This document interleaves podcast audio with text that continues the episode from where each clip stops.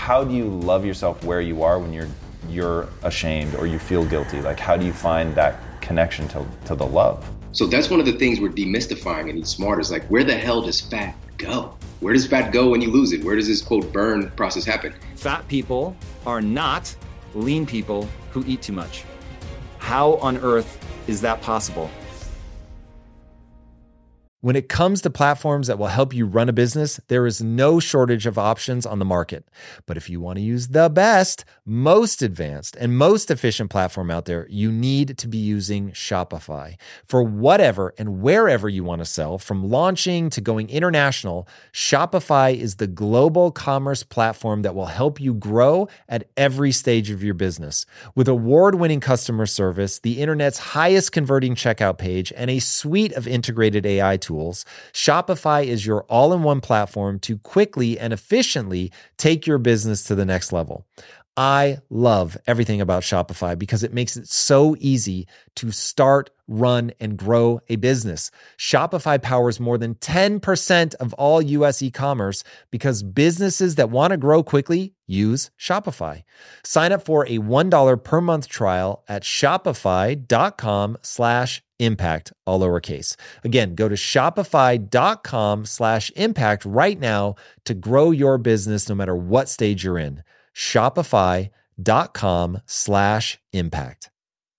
In today's highly unpredictable and rapidly changing world, the smartest move you can make from a financial standpoint is to actually understand how money works and how markets move.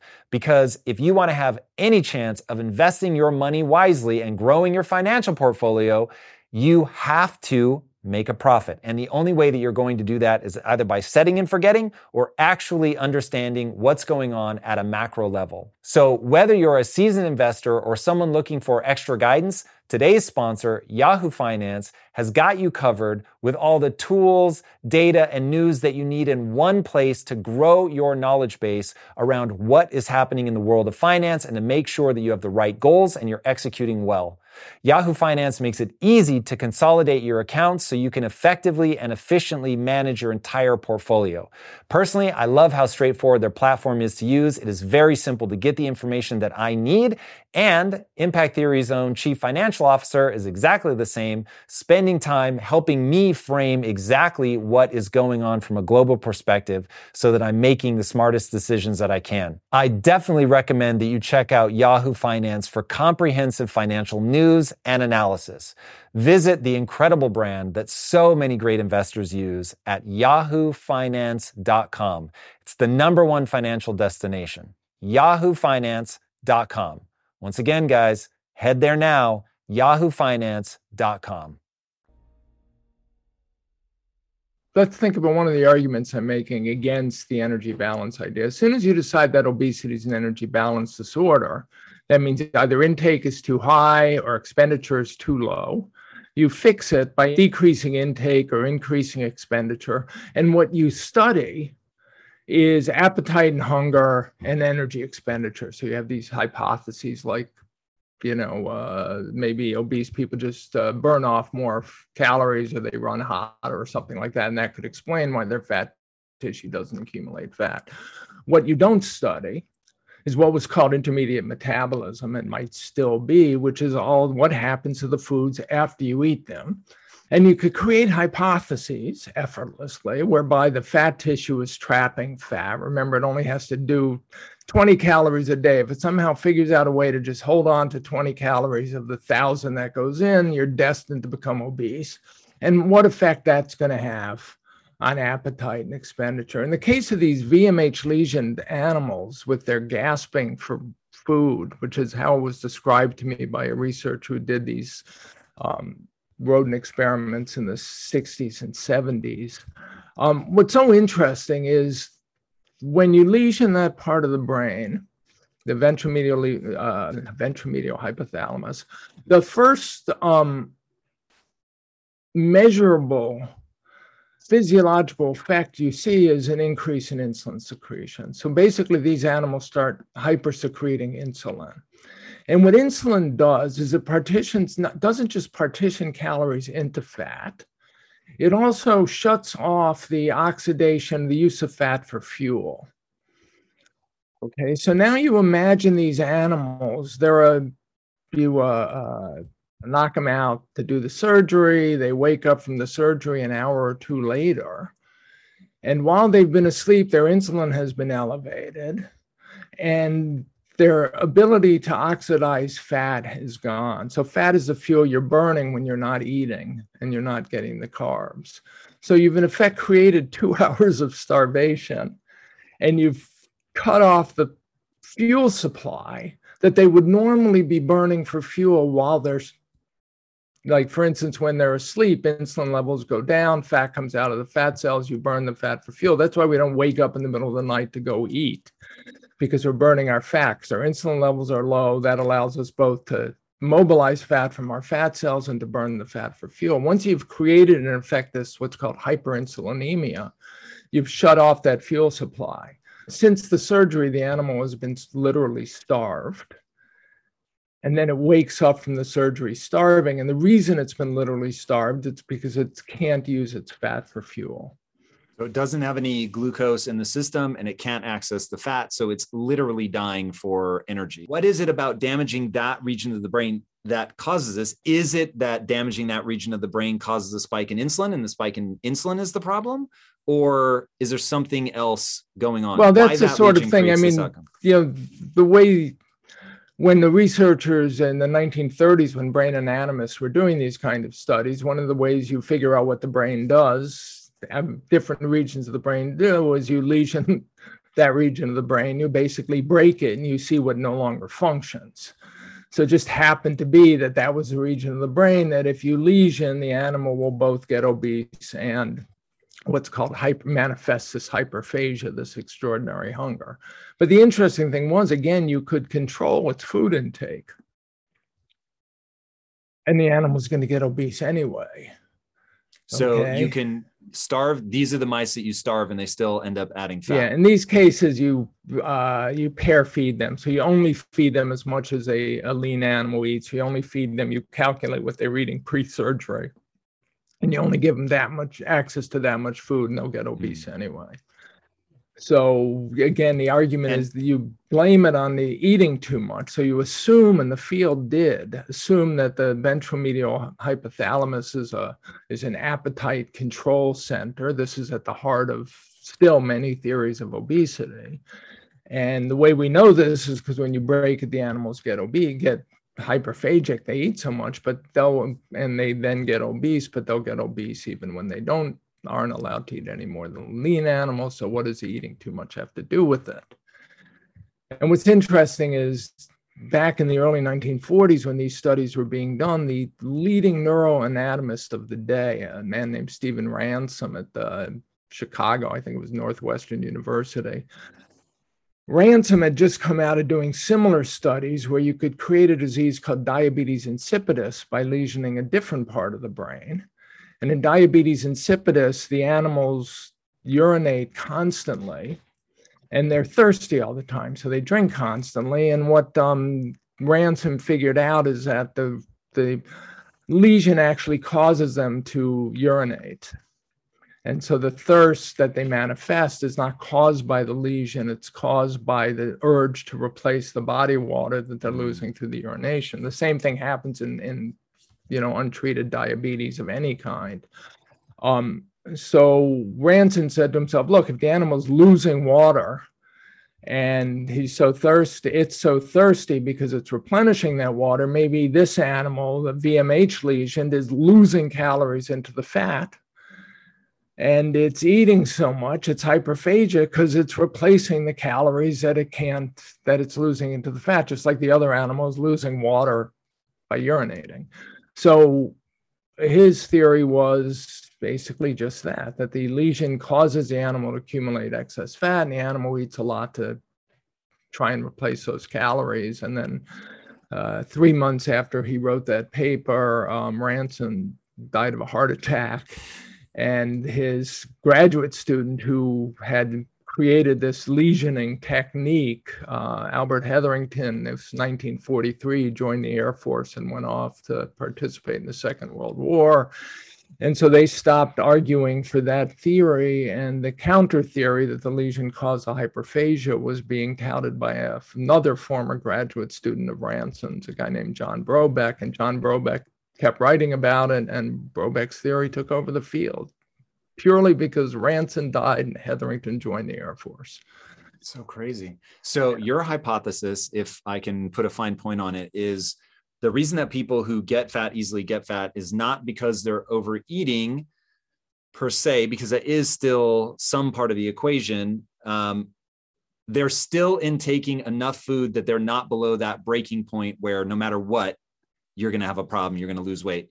Their fat cells, for reasons we have not yet discussed, are taking up more calories than they ought to. And it is leaving them perpetually accumulating fat because they'll be hungry enough that for them to eat so few calories that with their supercharged desire to grab fat, it's basically an impossible way to live unless somebody locks you in a cage. And so now people say, oh, this is a concentration camp, as the case may be. Right. Yeah. So people thusly look at it and say, and this is where I think the complexity comes in. They know, the judgmental person looking at that person knows there is a caloric point that I could drop you to where you are going to get lean. But what they're not realizing is that, hey, some people's fat cells are sucking up an unusual amount of fat, which is leaving them extraordinarily hungry. And I'm going to guess that part of this mechanism of sucking up too much fat is an increase in insulin. And so now you're not only storing too much fat, but you're not accessing the fat to burn. And so now to get fed, you're going to need to eat. And this part now I'm really guessing that you may find yourself drawn to carbohydrate foods because that's going to turn to glycogen or glucose, in your system. And therefore now, finally, I have something that I can burn, but that's going to exacerbate the situation because now your insulin levels are going to go back up. And so you're in like this death loop of the only thing that makes me feel fed are these high carbohydrate meals. I'm able to pull a ton of fat into my cells as it is, but I can't get it back out because of elevated insulin levels. It's not just that you can't get it out. You can get it out on occasions, but as long as the insulin is elevated, your body is being told not to burn the fat, but to burn the carbs. So if insulin is elevated, carbohydrates are your fuel. So part of this theory is also this concept of insulin resistance. So your body becomes, if you're overweight, particularly abdominally, if your waist size is increasing, that pretty much tells you you're insulin resistant. If you're insulin resistant, your body has to secrete more insulin to take up a set amount of glucose from the circulation and burn it for fuel. So you have abnormally elevated levels of insulin most of the day. And when the insulin is elevated, it's telling the rest of your body to burn carbs. It's telling your fat cells to store fat. It's telling the rest of your body, don't burn the fat because it's only supposed to be elevated when there are carbohydrates available to be burned. And so it's telling them to burn carbs. So carbs are, in effect, your body's primary fuel source when insulin is elevated, and you can't switch over to burning fat because the insulin prevents that from happening. So now you crave carbs because that's your fuel. As your blood sugar starts to go down, you need to raise it back up so you could burn it for fuel. You crave carbs. And then sugar might be a special case, which gets into the hepatic metabolism of the fructose. And we probably don't want to go there at this moment. Not at this moment, because I think there's more to say here. So if insulin is raised, and that's part of why the fat isn't being unlocked. It's part of why you crave carbohydrates. It's part of how you get in this death loop. Then the answer is, well, if there were a food that you could eat that didn't raise your insulin, then even though you put on fat more easily, you should be able to get into a position where you're just not giving any extra oomph to the system, telling it to store and store and store. And so now we get into cutting out carbohydrates. Yeah, well, there's another aspect of this, which is your fat tissue is the most sensitive tissue in the body to insulin. So if insulin is elevated even a little bit, your fat tissue will hold on to fat. That's what it does. And this sensitivity of the fat, the exquisite sensitivity of fat to insulin, is something that's been known since pretty much as soon as they could measure insulin in the bloodstream, which was the 1960s. Actually, even before that, when researchers wanted to test whether or not there was insulin in the, like, you want to find out if someone's secreting insulin, you take a blood sample, you inject some of the blood into a petri dish, which has fat cells from a rat in it, because the fat cells will respond if insulin's in the blood at any level, whereas other tissue might be resistant to it. The fat always stays sensitive to it. So the idea is, if you want to get fat out of your fat tissue, the fat has to see, in effect, no insulin. And how do you know if you're, how do you minimize your insulin levels? Well, you eat, in effect, a ketogenic diet. In fact, if you're in ketosis, it means your liver is seeing basically very little insulin, and your fat is seeing no insulin because it's mobilizing fat from the fat cells so that they can be converted to ketones in the liver. So the case for keto is literally some people, you know, the idea is, so there's some simple ideas that come out of it. Carbohydrates are fattening because they raise insulin, and insulin makes us store fat as fat in our fat cells. So the carbohydrates regulate the fat storage, in effect, through primarily the hormone insulin. Other hormones also play a role, but you can simplify it to insulin. So carbohydrates are fattening to those of us who fatten easily. Not all of us are susceptible. And if you want, some of us, the case for keto, if we want to get significant fat out of our fat cells and keep it out, then we have to minimize insulin, and minimizing insulin means, in effect, minimizing carbohydrate consumption. One thing you said in the book really plainly that it sort of put everything together for me was, when you're thinking about people that put on fat easily, it really might be as simple as the amount of insulin that needs to be present in the bloodstream in order for the fat cells to lock down, to pull in the fat and not release anything, just might be really low. And so my wife has a friend who, man, this woman, all she eats is carbohydrates, and she is just stick thin. Now, if that's true, that would make a lot of sense, that she just has a very high level that where she can have insulin in her bloodstream that's pulling out the glucose. But her fat cells tolerate quite a high level and don't have that same ravenous desire to partition the available calories into the fat cells. And when you think about it like that, if getting your hands dirty and taking good care of your car or cars is a passion of yours, then eBay Motors is here for the ride, because I'm sure you remember when you first saw the potential in that beauty. And then, through some elbow grease, fresh installs, and a whole lot of love, you transformed 100,000 miles and a body full of rust into a drive that's all your own. With over 122 million parts for your number one ride or die, you can make sure your ride stays running smoothly with eBay Motors. Brake kits, LED headlights, exhaust kits, turbochargers, bumpers, whatever your baby needs, eBay Motors has it. And with eBay Guaranteed Fit, it's guaranteed to fit your ride the first time, every time, or your money back. Plus, at these prices, you're burning rubber, not cash. Keep your ride or die alive at ebaymotors.com. Eligible items only. Exclusions apply. If you strive to perform your best in life, bringing your energy and abilities into everything you do, then it only makes sense that you would want to be out on the road with that same power, agility, and performance that everyone expects from you. And there's no better option than the most desirable, advanced, and dynamically capable SUV yet, the third generation Range Rover Sport. You guys know I love staying on the cutting edge with technology, and the Range Rover Sport's cabin features advanced technologies such as active noise cancellation and cabin air purification, a must, offering you and your family and friends new levels of comfort and refinement while traveling.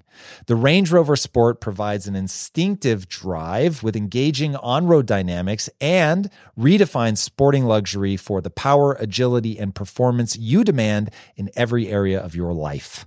Explore the Range Rover Sport at LandRoverUSA.com. That's LandRoverUSA.com.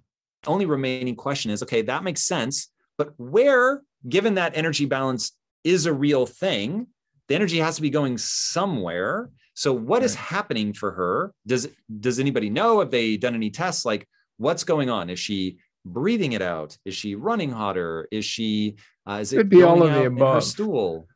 You know, when I was growing up, I have an older brother who's 2 years older than I am, and he's always a little taller, and he was always very lean. The kind of kid you could see, like the veins on his arms, and you know, when he was 10. I never really thought about it. We were just different. You know, we both ate as much as humanly possible.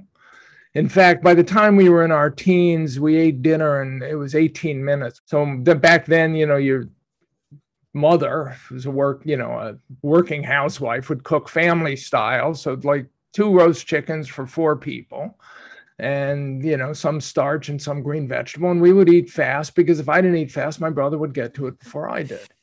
So massive amounts. He could not put on fat, and I could not have been as lean as he was unless I starved myself. He grew up, he became, didn't want to play football in college because he saw on a chart in the coach's office when he was making the rounds of colleges that they had him bulking up from 190 to 240. He was 6'5". Whoa. And he thought that's out of the question. So he became a rower, and he would row an hour a day and then run an hour a day and, you know, lift weights an hour a day. And I became a football player, and I did get up to 240, you know, but I couldn't run 10 miles. He could do it, you know, run 10 miles, come home, change into his street clothes, and go off to class. I would, if I did it, I would, my body would break down, and then I would be, you know, in a coma for 2 days. It's conceivable that the reason he exercised so much, he ate enormous amounts of food. I mean, he once told me that he never got stuffed. He just got bored of eating after a couple of hours. Whoa. Okay. But he could not put on fat. He just couldn't do it. So his body must have burned those calories off. And one way you do it, and when you go back to the, you know, pre-1960s medical literature, the research would talk about the impulse to physical activity, like literally having energy to burn. So somebody like him, he's going for a 10-mile run. He's not thin because he's running 10 miles. He's running 10 miles because his body doesn't want to store calories as fat, so it's got to burn them off. It's a different way of thinking about everything. So you kind of flip the causality. So going back to Herman Pontzer, and his take on the Hadza is that they're not burning any more calories than anybody else. They intake a ton of carbohydrate in the form of honey, but I'm very curious, What is going on there? Do you think that the data is inaccurate and they really are being more active and burning more calories? No, I mean, the question is the issue was always not the amount of carbohydrates, but the quality of the carbohydrates being consumed. So Western populations, you transition, basically refined grains and sugars were the problem. And those hit harder in terms of insulin versus honey. Well, that's what we don't know. So then the question is, because in the West, you rarely see people eating more than 1 pound or 2 of honey a year. You look at honey consumption over a century, it barely changes. But what did change was massive amounts of sugar. It's this question, what constitutes a black swan for hypothesis? So part of the hypothesis, another aspect of it discussed in Good Calories, Bad Calories, is this Western disease observation, which begins actually in the late 19th century with a French physician who documents higher rates of cancer in urban areas, in rural areas, and in Europe, and in northern African populations, and postulates that cancer is a disease of civilization.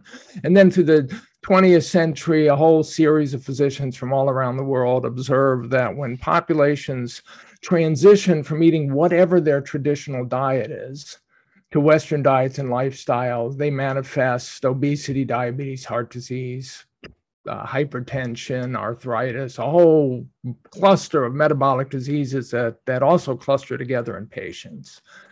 So the theory becomes what's causing it. And by the 1960s, the leading theory is first sugar and white flour, and that's British physicians who have sort of, you know, been surveying all these missionary and colonial physicians and hospitals and clinics around the world.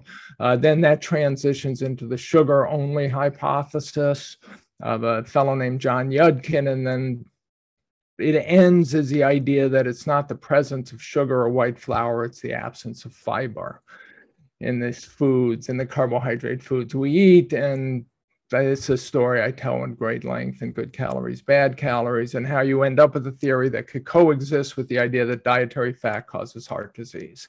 The point is, it's clear that when populations are westernized, they manifest obesity, diabetes, and all these things. And a viable hypothesis is the refined carbohydrates and the sugars, and maybe particularly the sugars, the caloric sweeteners, and maybe even particularly Coke and Pepsi that you drink, leads to insulin resistance, which causes or exacerbates the risk of all of these diseases. Now the question is, you find a population like the Hadza, and they're honey eaters, and they don't have high levels of obesity and diabetes. Is that enough to refute this other idea? So once you say this population can eat significant honey, does that mean that it's not the Coke and the Pepsi and the sweets and the candy and the chocolate bars and the white flour influencing insulin in all these other populations? And the answer is, I don't think it's enough. Because one possibility is that when the Hadza started consuming honey, say 1,000 years ago, they had their obesity, diabetes epidemics then. And so what we have left is a population that's particularly resistant to the effect of the fructose in the honey. And it could be that when you eat honey, you eat it differently than you do. You know, we drink sugary beverages all day long, starting with breakfast and then between snacks. Even if we're coffee drinkers, if we drink our coffee sweetened, we're basically titrating sugar all day. Maybe, I don't know how they eat honey, that could be different. So the question is, you know, Herman Pontzer, as far as I know, I have to cop. I didn't read his book because it never got cheaper than $25 on Amazon on Kindle. And I've been waiting for the price to come down, even though I know he's got a couple of chapters in which he makes fun of my ideas. I should read it. I don't believe that's technically a black swan, because the hypothesis is when a population transitions to Western diet, and particularly the refined grains and sugars of a Western diet, that triggers this physiological effect that manifests as this cluster of metabolic diseases. The Hadza have never made that transition. One interesting thing to find out would be if there are members of the Hadza who move into urban areas and do start drinking their sugar instead of eating it as honey. That would be interesting, because many of these observations were made by actually British and missionary physicians who spent time in Africa, who said, look, I see different disease rates in rural African tribes that I see in urban African tribes, so a different spectrum of chronic diseases. And in Africa, I have an urban Black population that has very low levels of obesity and diabetes. But if I go to America, I will see a Black population only 200 years separated in time with very high levels of obesity and diabetes. So there's clearly something about the American food environment that has triggered this obese diabetic phenotype. The question is, what is it? If it's not the honey, if it's not the sugar, if you say the honey refutes it, I don't think it's enough. I think there are too many other explanations for why the Hadza might be able to consume honey and not get obese and diabetic and heart disease and all the rest. I went into this journey thinking, oh, you know, I'm going to get fat and then I'm going to get fit and it's going to be a physical thing. But I came out of it realizing that transformation is so much more mental and emotional than people think. And if you've never been overweight, mostly what you can relate to is the physical side of weight loss, right? Eat less and work out. You know that, right? You got that. You've lived that. But the mental and emotional side, you haven't lived that until you've kind of been down this path. And so for me, my eyes were opened. I realized just how wrong I was with trying to help people, right? And you mean your strategies were actually bad because you didn't understand the mental? They weren't bad. They were just incomplete. They were just focused on the physical. So if someone was struggling with their transformation. I'm like, okay, let's change up your macros, change up your calories, change up your workouts. That's the missing component, right? That's what I focus on because that's all I knew, rather than trying to help them on the mental and emotional side, which is what people struggle with, right? I think people, it's not so much a lack of knowledge, right? People know they need to eat healthy and work out. It's the application on the mental and emotional side and the consistency of living that lifestyle over time. And that's where people struggle is maintaining as a lifestyle change, which is more up here than it is in the gym or in the kitchen. So I want to really define what you mean by mental and emotional. Okay.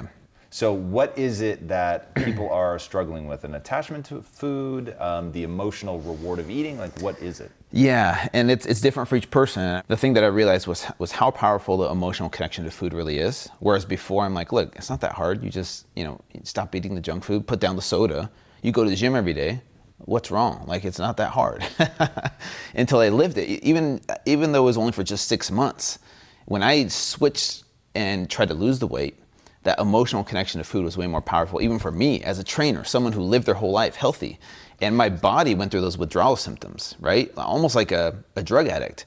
I won't say I was addicted. Some people are truly addicted. But for me, just being aware of how powerful that emotional connection to food really is. What do you do when you have cravings or, when you eat your emotions, when you're sad or you're happy, we celebrate, or we had a stressful day. So we're like, you know what? I deserve wine and chocolate tonight because I had a stressful day.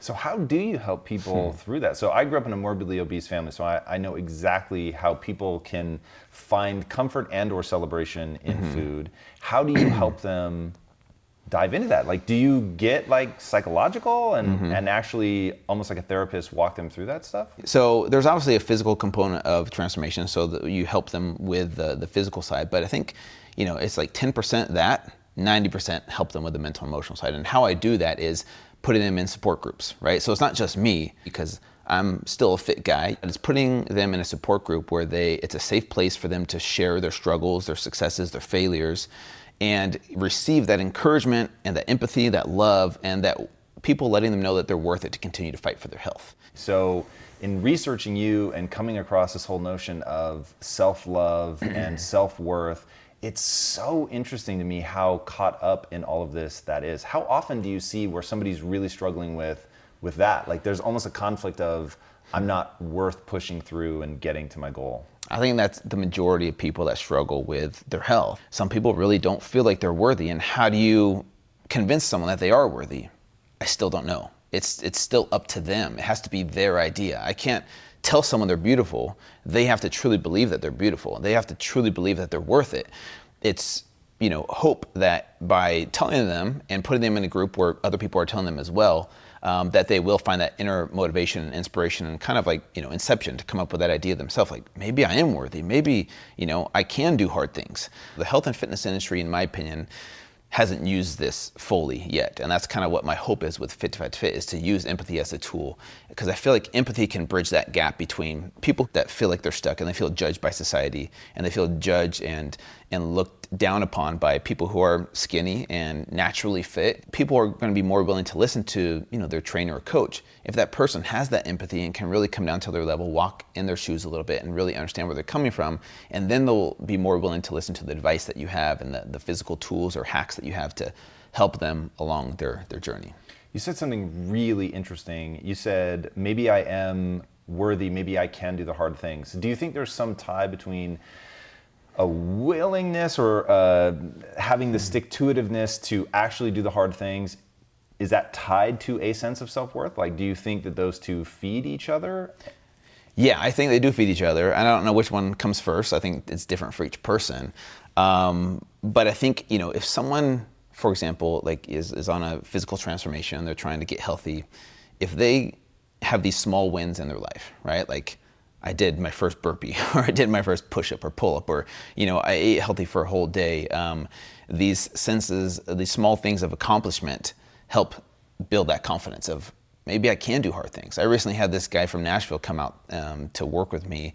He started out 600 pounds. He's been doing keto, intermittent fasting, is down to 450 pounds. Wow. And the thing that gravitated him to me and my brand was the whole empathy thing and understanding where he's coming from. because he felt judged by other people. And so he's like, Drew, I only want to work with you. And we took him to this place called Jim Jones in Salt Lake City, and they've trained the cast of 300, and they train Superman, and so these celebrities. And I'm like, okay, we're going here. And he was like scared to death. He's like, Drew, you're trying to kill me. I'm like, no, I'm not going to kill you. Like, I understand that we're going to start out slow, but you know, I had him do modifications to the things that we were doing in the workout, and it was hard for him. But at the end of the day, he's like, Drew, like, he started crying. He's like, Drew, this was the best thing for me. Like, being able to do, you know, ball slams like you guys, and being able to do like modified push-ups. He's like, I haven't moved my body in years. And I think after he came out here, like, he was super confident, and I had him say these positive affirmations to himself, like, I can do hard things, as he's doing the workout. I can do hard things, as he's doing farmer's carries, and wanted to give up, but he pushed harder.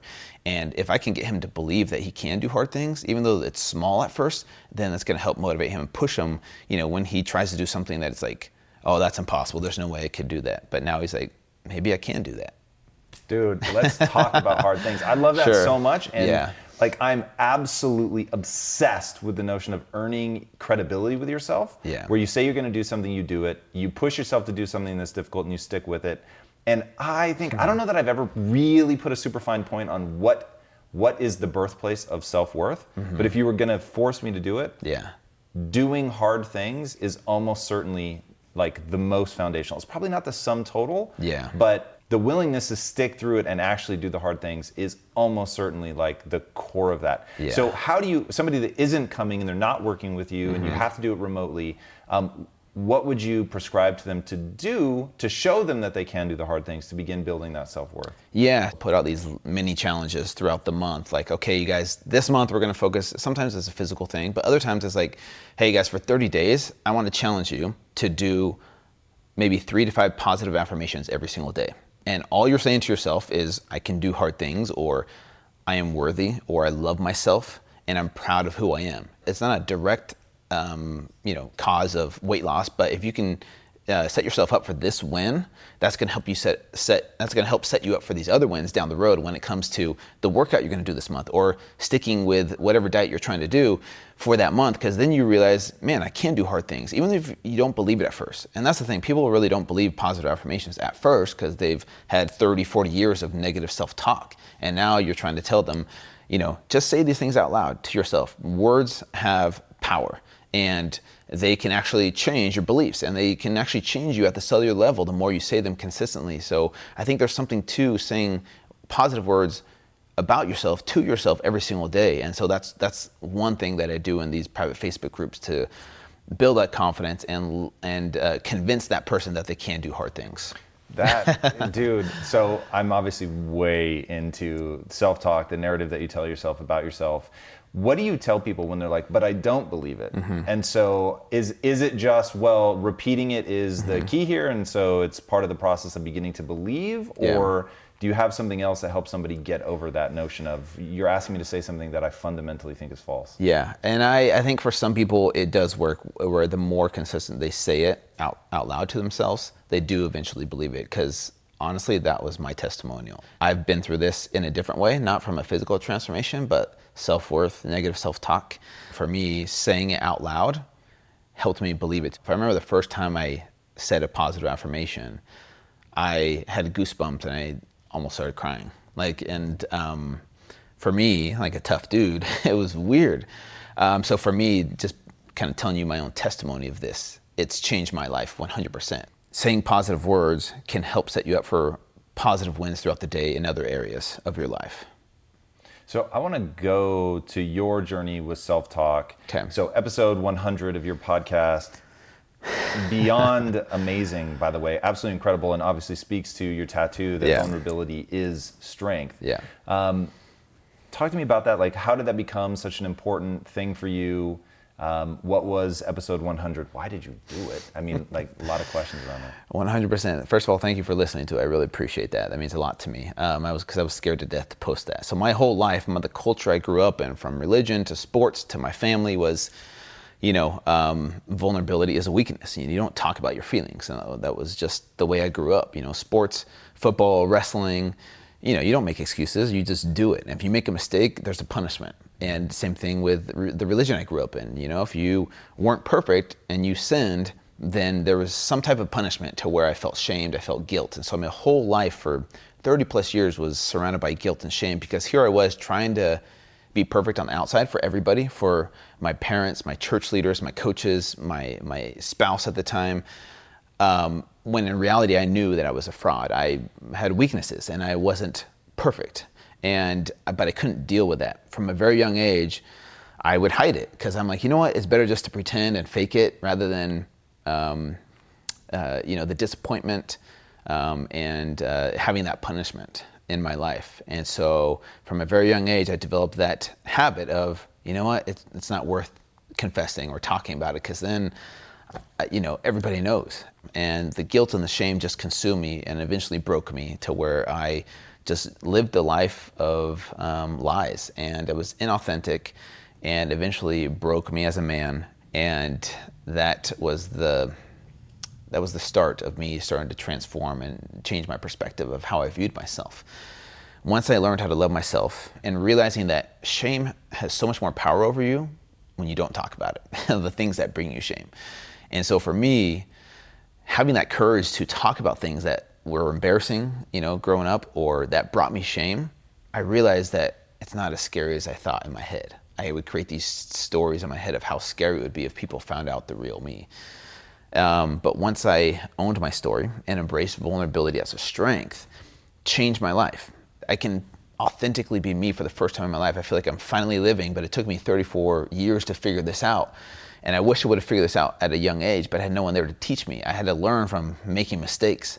So for me, with everything that happened from, you know, pornography and affair and all these things that are looked at as bad, I'm 100% grateful for. Why? Because it changed who I am, and I can finally live an authentic life, and I own my story. I have no embarrassment or guilt or shame. Like, talking about it doesn't make me feel uncomfortable. It doesn't embarrass me anymore.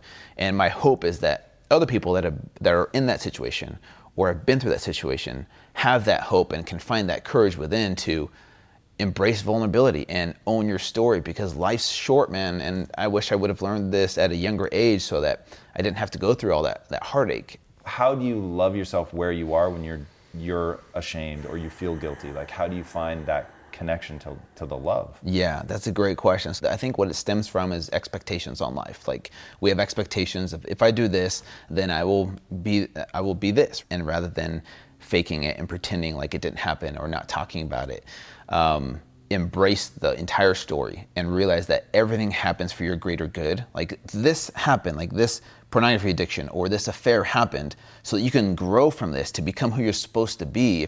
And I couldn't learn that from religion. I couldn't learn that from, you know, the culture I grew up in. I had to learn it from other people, like being open to other people and their philosophies and theories, like Brene Brown's books and Byron Katie and so many other books, like The Four Agreements, The Fifth Agreement, totally changed my perspective of how I view life and how I view me, right? And I realized I suffered in life because of how I viewed myself. I saw myself as a failure because of these, you know, weaknesses or sins that I had. And because of that, I did failure-like things because I saw myself as a failure. And if I had learned that at an earlier age to love myself, I feel like all my other relationships would have been so much better. And I feel like every relationship in your life stems from how you view yourself. Everything's a mirror of how you view yourself. The way you treat your spouse, your kids, your loved ones, and a complete stranger starts with how you view yourself. Really powerful, man. And what you ended episode 100, it was really powerful, and it hit me. Like, I actually got emotional when you said it, and it was like the wrap up, and so you're just kind of throwing off comments. But there was one thing you said, and I really felt it, and it was like, basically, I hope you guys are cool with me sharing all of this. How you feel about it, it's really not my business anyway. That's your business, and you'd already talked about that whole thing. And you said, you know, I'm just trying to love myself and to be worthy of love. And like, that one really stopped me in my tracks. And I just thought, wow, like, that's so powerful to have as sort of a guiding force in your life. What does that look like for you to be worthy of love? Yeah, that's a great question. And to be totally honest with you, I think that's something that, kind of like fitness, I always have to work on, right? Because I'm not perfect. You know, even all the work that I've done has got me to a better place, but I still, you know, sometimes struggle with that feeling worthy of love. So it's something you constantly have to work on, like health and fitness and nutrition. Like it's not like there's a finish line, you're done, boom.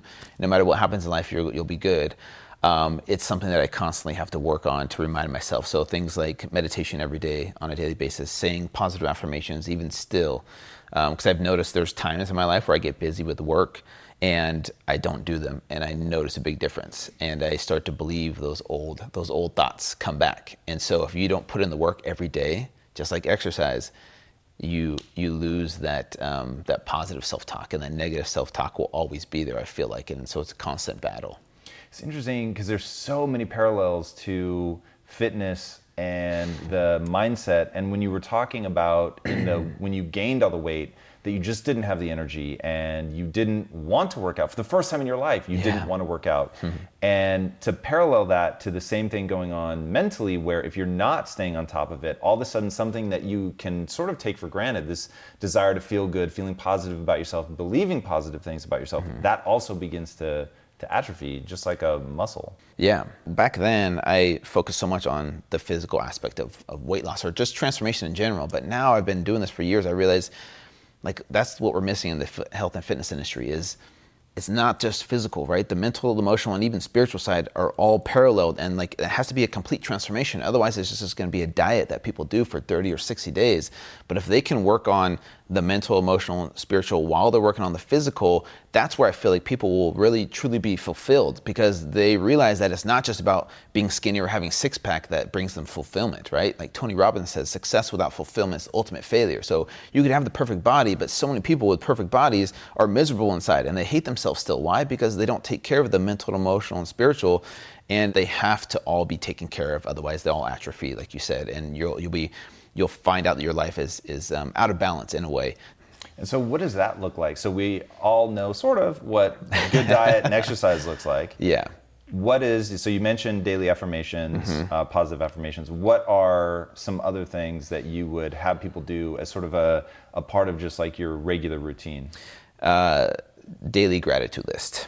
And what I mean by that is looking around you and being grateful for what you have now, rather than I'll be happy when I reach my first $1 million. I'll be happy when this or that happens in business. I think a lot of people do it wrong, though. They, just like with physical transformation, they're like, oh, I'll be happy when I meet this goal, and then I'll celebrate. I think that's where people struggle and people suffer, because they get unhappy because they're not there yet, right? And then they get there and they're like, well, that wasn't it. What is it now? They're looking for something else, some kind of outside source of happiness, when in reality, you can create it inside. You can choose to do it. It's hard. It takes rewiring your brain. It doesn't happen overnight.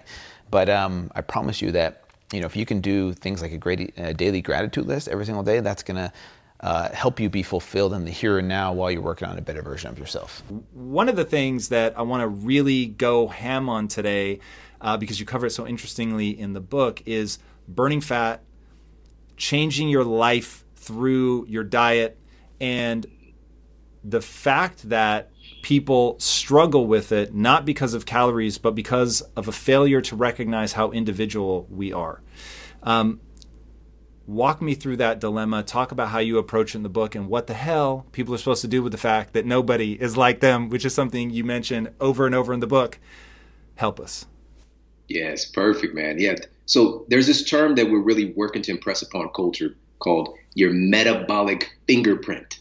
All right. Each of us has a unique metabolic fingerprint. And this consists of course, there's genetic components, there's microbial components.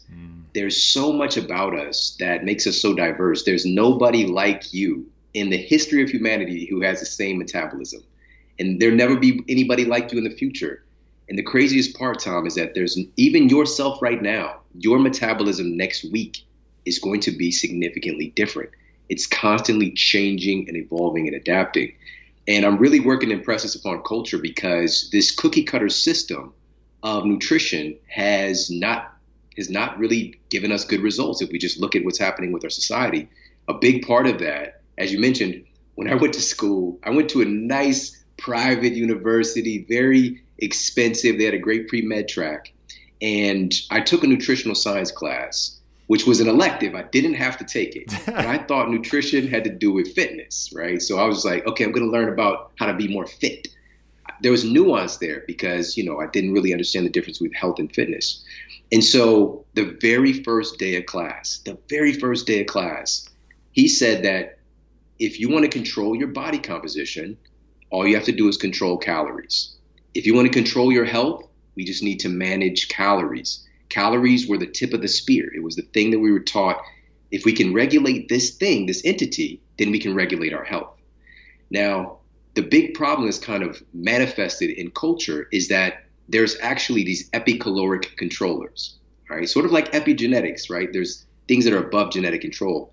Now we know there are things above caloric control that actually control what calories do in our bodies, which gets back to our unique metabolic fingerprint in a moment. But getting that from my professor, and by the way, sidebar, my professor was borderline obese himself, and he was an incredibly brilliant man. And he was doing the things that he wasn't like secretly going and like beer bonging like Three Musketeers or whatever. Like, he was teaching us at the time, it was the food pyramid, right? 7 to 11 servings of whole grains each day should be the staple, the base of the diet. And in that system of thinking, all he did was he created learned helplessness because he kept trying to do the thing. He's just like, well, I just need 14 to 19 servings of whole grains and I'll get it. I just need to cut my calories more. And it wasn't working. And what we know today is that, for example, I'll give you one of the epicaloric controllers. You've said this before, Tom. You've heard many people say this. It's not just the calories. It's the quality of the calories. Just like with Sleep Smarter, it's not just the minutes of sleep. It's the quality of those minutes. And so now we've got a really interesting study. This was published in Food and Nutrition Research, and I mapped this out really well in Eat Smarter. The research wanted to find out what happens when you eat a meal of whole foods versus a meal of processed foods. Mm. And so they had some test subjects to consume what they deemed to be a whole food sandwich, which was multi-grain bread and cheddar cheese. All right. Now that's, of course, is debatable, but now they've got the other group of test subjects consuming a processed food sandwich, which was white bread and cheese product. And some folks might be like, what the hell is cheese product? That's what Kraft is. Kraft singles. They can't legally call it Kraft cheese because there's not enough cheese in the cheese. But as I digress. So anyways, here's the most important part of this story. The sandwiches are the exact same amount of calories, the whole food version and the processed food version. Same amount of fats, carbohydrates, and proteins. On paper, same sandwich. It should have the same metabolic effect according to the calories in, calories out model. But here's what happened. After compiling the data, the folks who ate the processed food sandwich had a 50% reduction in calorie burn after eating that meal versus the people who ate the whole food version. All right. So I'm going to pause it there. Why, how did they determine burn? Right. Yeah. So this is a great example and little sidebar for everybody to understand the pathway of fat leaving your body, or what we call this caloric expenditure. So that's one of the things we're demystifying in Eat Smarter is like, where the hell does fat go? Where does fat go when you lose it? Where does this quote burn process happen? So number one, we've got, when we're thinking about like eliminating fat, we can't indiscriminately kill a fat cell itself. When you're born, you have about the same amount of fat cells that you have today. What happens is the fat cells themselves get filled with contents, right? In the form of these energy packets like triglycerides. And what we're doing, by the way, your fat cells can swell up and they can become 100 times their size, their original size. So it's crazy what fat cells can do. And so what the goal is when we're talking about, quote, fat loss is getting the fat cell to, number one, open to release its contents. Then it needs to get shuttled to its end station, which primarily the mitochondria, to actually be burned at this metabolic power plant. And it gives off this ATP, gives off energy. But what they discovered was that about 84% of the fat that we lose is via carbon dioxide when we breathe out. So as you describe the sandwich, so first of all, the mildly processed sandwich, because even cheese is obviously processed food, does not strike me as the ideal barometer for whether this is accurate. So it's interesting that there are still pretty staggering results between mildly processed and extremely processed. And then what is your prediction? If they were to do that with like the Sean Stevenson prescribed whole food diet, would that reduction in burn from where you're at with a true, real, optimized whole food diet be even more dramatic? Even better. Yes, exactly. That's the point. That's the point. But that's getting back to what are your genes expecting you to eat? Because the further we get kind of mutated and away from the origin of a food, the more complex it becomes for ourselves to really recognize how to use that food, which created these, what I call these hormonal clogs. So this is why there was this reduction in energy expenditure post eating that sandwich. Basically, their hormones, their tissues became much more stingy and hanging on to that caloric energy. And so the fat cells not opening up? So that's number one. This is the part of the nuance. Like, we can't identify, the study doesn't identify, right, where is the clog happening, but we know it's happening. And I would argue that it's happening throughout the entire process, right? The fat cell being able to have its intelligence to do its job correctly.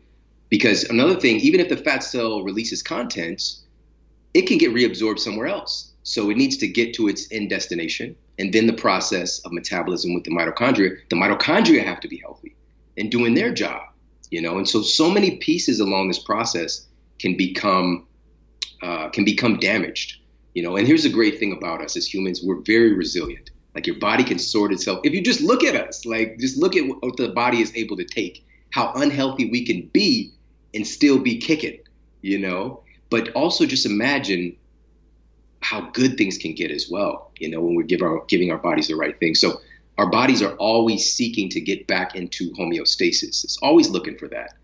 But it's also very resilient at helping you to survive.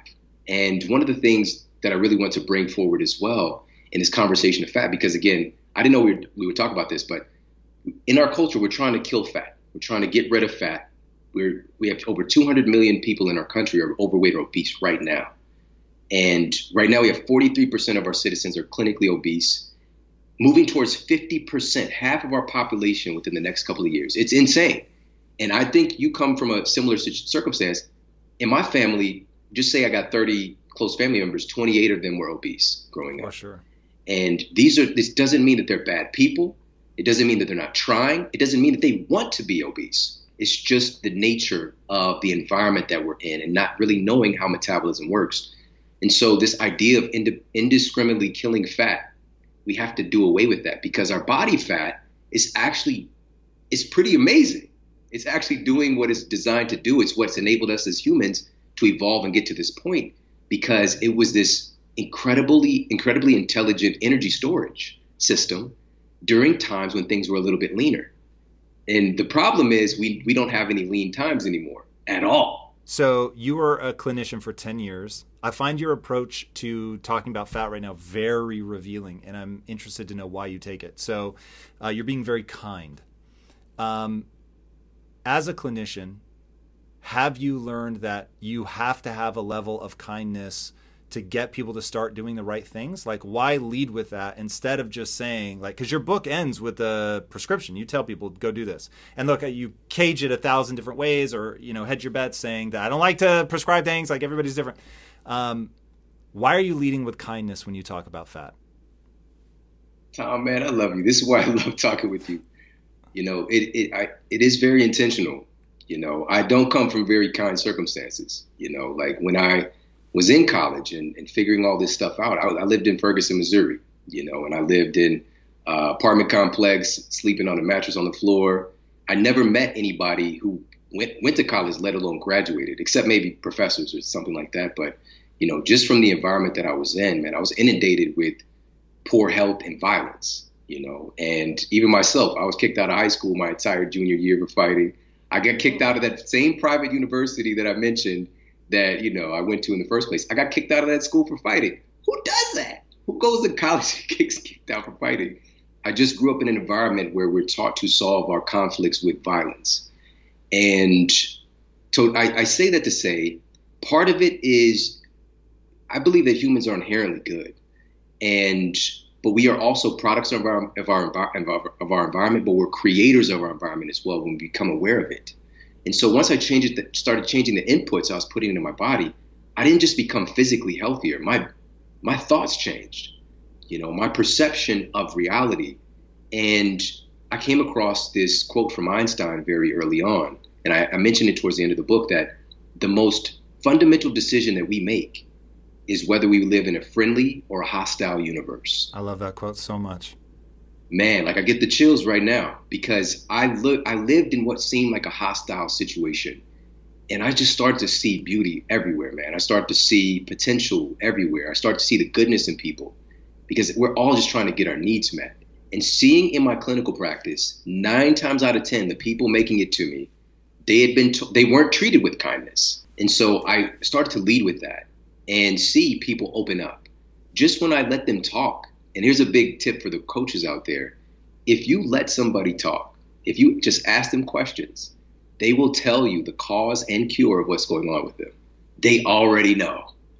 But we have to have the patience and the kindness to do those things. And also knowing that oftentimes, even though they were making the decision to put the food in their mouth, yes, but I'm coming from a place where I didn't know that there was a difference. I just didn't know. As soon as I got access, I started to make better choices. Now, you didn't know what? That there was a difference in the foods that you were eating? Like the quality of calories? Exactly. Yeah. I didn't know that there was a difference between a fish stick and, you know, wild caught salmon. It's just food. It's just stuff that we eat. And we're just trying to survive, you know, let alone thinking about thriving and cognitive performance and all this stuff. We're just trying to get by, you know. But once I became aware of how much food mattered, that's part one, the awareness. But part two is also the accessibility. I had to take myself outside of my environment, Tom, and actually, you know, go to, you know, mile on the other side of town to a Wild Oats, you know, like I had to make exceptional decisions to make those things happen. But investing back in myself paid off dividends. But most folks don't even know that that first part is an option to begin with. So we're leading with kindness. We're, I'm assuming, lowering people's defenses. We want to avoid the morality of food. I know online you always avoid sort of BS. You talk a lot about not getting involved in arguments over minutia and staying like, hey, let's look at the sort of big swaths of what's actually going to make progress. Okay, cool. So we're being kind. I'm assuming we're encouraging people to be kind to themselves. This is not a moral failing if you find yourself unhealthy. What this is some fundamental misunderstanding. But you just said that people, if you let them talk, they'll actually tell you what the fix is. So if they know what the fix is, why aren't they doing it? This is a great question. For me, there's two parts. Part one is the education. And this is huge. And you're a big proponent of this, because you might know that there's an issue with something, but you might not be educated on why that is and also what to do about it, right? And so in the instance of food, I mentioned a little bit briefly about my indoctrination in my first nutritional science class, which again, my professor meant well, but he was teaching me something that was fundamentally flawed because it ignores the fact that your body is made of food, all right? My colleagues, I know the top cardiologists in the world, top gastroenterologists, top neurologists, the list goes on and on. They might go to school for 12 years to become a cardiologist and learn about food for 2 weeks. And your heart is made of fucking food. This is the problem. Like, you don't even know what the thing is made of that you're treating. And then we're treating the dysfunction with a drug, right? You've got lisinopril, you've got statins. You're not understanding your heart is made from food. The blood running through your arteries is made from food. The arteries themselves are made from food. So the system itself is fundamentally flawed. So again, people coming in, they might be aware that, yeah, I need to change what I'm eating. I know that. But they're so far removed from understanding how powerful it is and what to do about it because of the cookie cutter stuff that, again, my colleague might get 2 weeks of training in, which is like eat a low-fat diet, plenty of fiber, all this really superficial BS. And then they're telling their patients you need to lose weight. How? Like, and so often, and I talk about this in the book, our system of healthcare has been treating the healthcare professionals so poorly. It's a badge of honor to absolutely destroy yourself in medical school and then try to pull yourself out of it, you know, and just so you see the high rates of suicide, depression, anxiety, obesity, dying from the very same things that they're treating. The system is flawed. And it's fundamentally because it's not appreciating the fact that we, as I'm seeing Tom right now, and as he's seeing me, we're seeing the food that we eat. That's remarkable. Crazy. That's really well said. Yeah. Okay, so I'm going to start putting my finger on some of the things that I think end up causing people problems. This is obviously a world I'm extraordinarily familiar with. So put somebody on a low enough calorie diet. no matter what those calories are comprised of. I could give somebody a Twinkie with arsenic on it, and if it is low enough in calories, over time, if the arsenic doesn't kill them, they're going to lose weight. They're going to lose fat on top of a whole host of other problems. But like, what do you say to that, Sean Stevenson? Ooh, this is good. And there's actually a professor who did the Twinkie diet. Yes, he did. The Twinkie experiment. You know, just like, see, I told you guys, it's just the calories. Now, here's some of the fundamental issues with that. Because anybody who's just as, even as remotely versed in nutrition and just fundamentals of health, because again, our system of medicine just focuses on disease, not what creates real health, but like, what is this impact that it's having on your neurotransmitters, this Twinkie diet? What is it doing to your pancreas? What are you making your heart cells out of, right? What is the long-term ramifications of a diet protocol like that? And so here's the term that I, again, I'm pressing upon culture is epicaloric control. We mentioned the quality of food briefly, but another one of these major controllers is the microbiome. And I know that, of course, you've had folks talking about this on the show, but I want to take this to another level because this has to do with your body's processing of calories. And research, and this was published in the journal Cell, really crazy study. They discovered that there's a certain bacteria that they found in mice that blocked their intestines from absorbing as many calories from the food that they ate, right? Now, through the lens of allopathic medicine, we just need to bottle up whatever bacteria that is and sell that shit. You know, just block people's intestines. That's it. You know, block people's intestines from absorbing as many calories. You can keep eating what you want. Not understanding your body does not operate in a vacuum. There's no such thing as side effects. These are direct effects because everything's interconnected. One of the things I saw early on in my clinical practice, probably 5 years into it, I've been in this space for 19 years, but 10 years in clinical practice, probably about 5 years into it, I came across a study because so many people were coming in. Statins were like, they were the hottest thing on the streets, all right? Everybody was coming in on a statin. And there was a study that came out revealing that folks taking a statin had a 30% increased incidence of having diabetes now, all right? Something was happening with creating abnormal blood sugar. You know, does this have to do with the beta cells? Does it have to do with insulin sensitivity? You know, that was open for debate, but we knew that it was happening. And so when you try to treat that symptom with, okay, we just need to get everybody this bacteria, is this going to affect my bacteria's ability to produce B12? Is it going to affect my bacteria's ability to produce short-chain fatty acids to protect my gut lining and prevent autoimmune conditions? We can't think about it in those terms. So here's where we do think about it. All right, so they discover this bacteria. Now, we transitioned this over to humans. Now, this was from researchers at the Weizmann Institute. So, Tom, in my practice, I could have somebody send out for a stool sample, never even see them a day in my life. I can get their report back and know with a high degree of certainty whether or not they're obese based on the makeup of their microbes. That is insane. And so the researchers know. Now the question is, really fast while you're on that side note, what comes first? Do you just have a bad roll of the dice and you came out of your mother's womb and the microbiome that you formed happened to be obesity promoting? Or is it your diet? The microbes respond to the fact that you're eating Cheetos and all that kind of stuff, all your cheese-like products. Which comes first? It's a both and world. It's a both and world, Tom, because we are getting that down low specifically from our mother. But one of the studies was done in identical twins, all right? You don't get more similar of a person to study or people to study to see the effects of one thing or the other than identical freaking twins, man. When they find a twin whose bacteria cascade is associated with obesity, insulin resistance, and weight gain, and then they find one of the other twins who has a microbiome that's associated with leanness, right?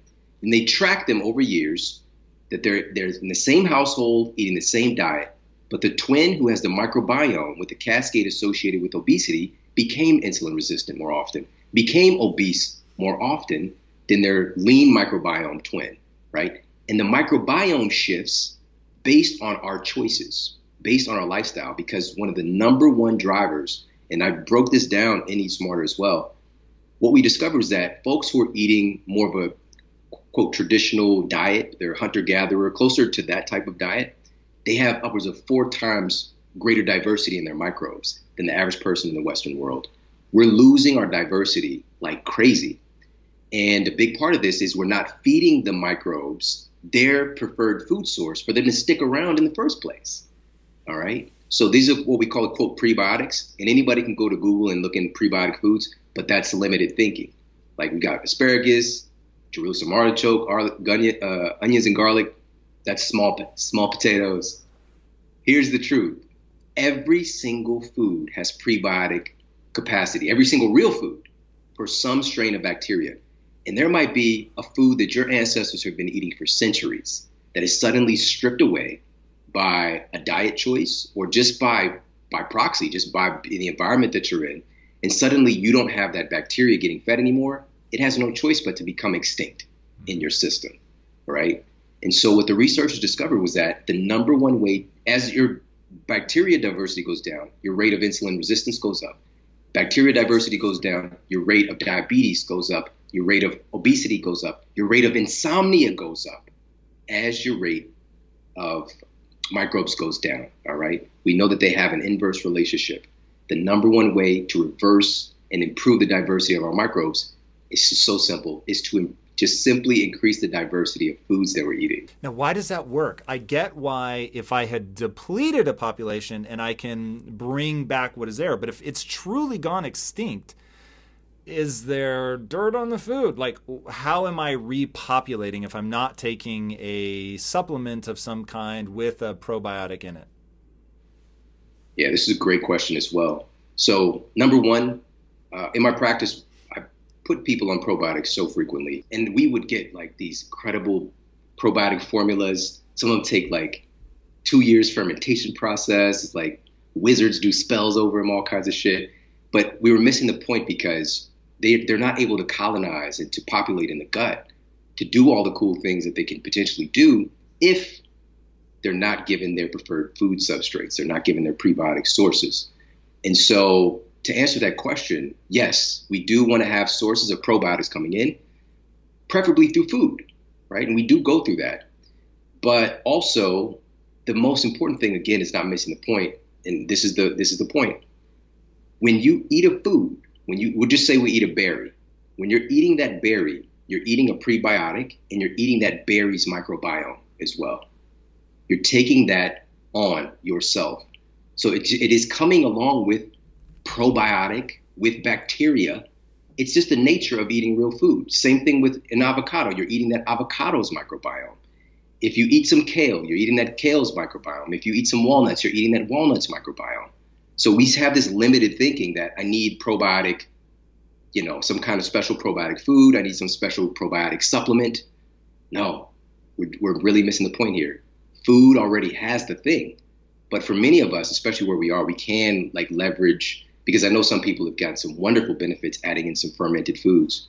Absolutely. But we don't want to miss out on this prebiotic, because prebiotics are needed for the probiotics to make postbiotics. All right. So this is when they're making vitamins, minerals, short chain fatty acids in you for you. It's this beautiful symbiotic relationship. So I hope that makes sense. It does. I want to draw a straight line from the question about, hey, you can eat a Twinkie, and if your calories are low enough, you are going to lose fat, and the punchline of what you just said. So here's what I'm taking away from that. You actually can, for sure, I promise you, you can lose weight eating anything if you keep your calories low enough. Now, some foods, because of the signaling effect of calories, and not all calories are the same, you may have to restrict tighter and tighter and tighter on certain foods than you would on others.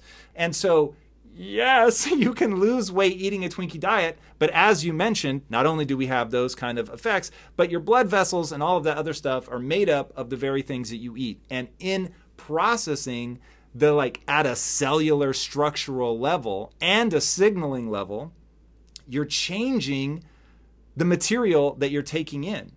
And it's I get why people are obsessed with getting shredded and being in good shape.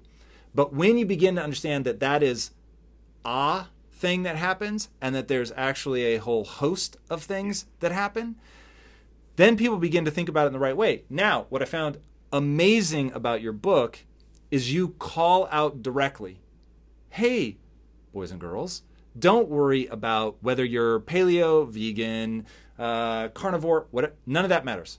Listen to your body. Yeah. Now, what I want to know is, what the hell do you mean by that? We're right now, there's a lot of infighting over minutia, as you mentioned that I said earlier. And these wonderful diet frameworks, these are my friends, you know, the top person in each of those.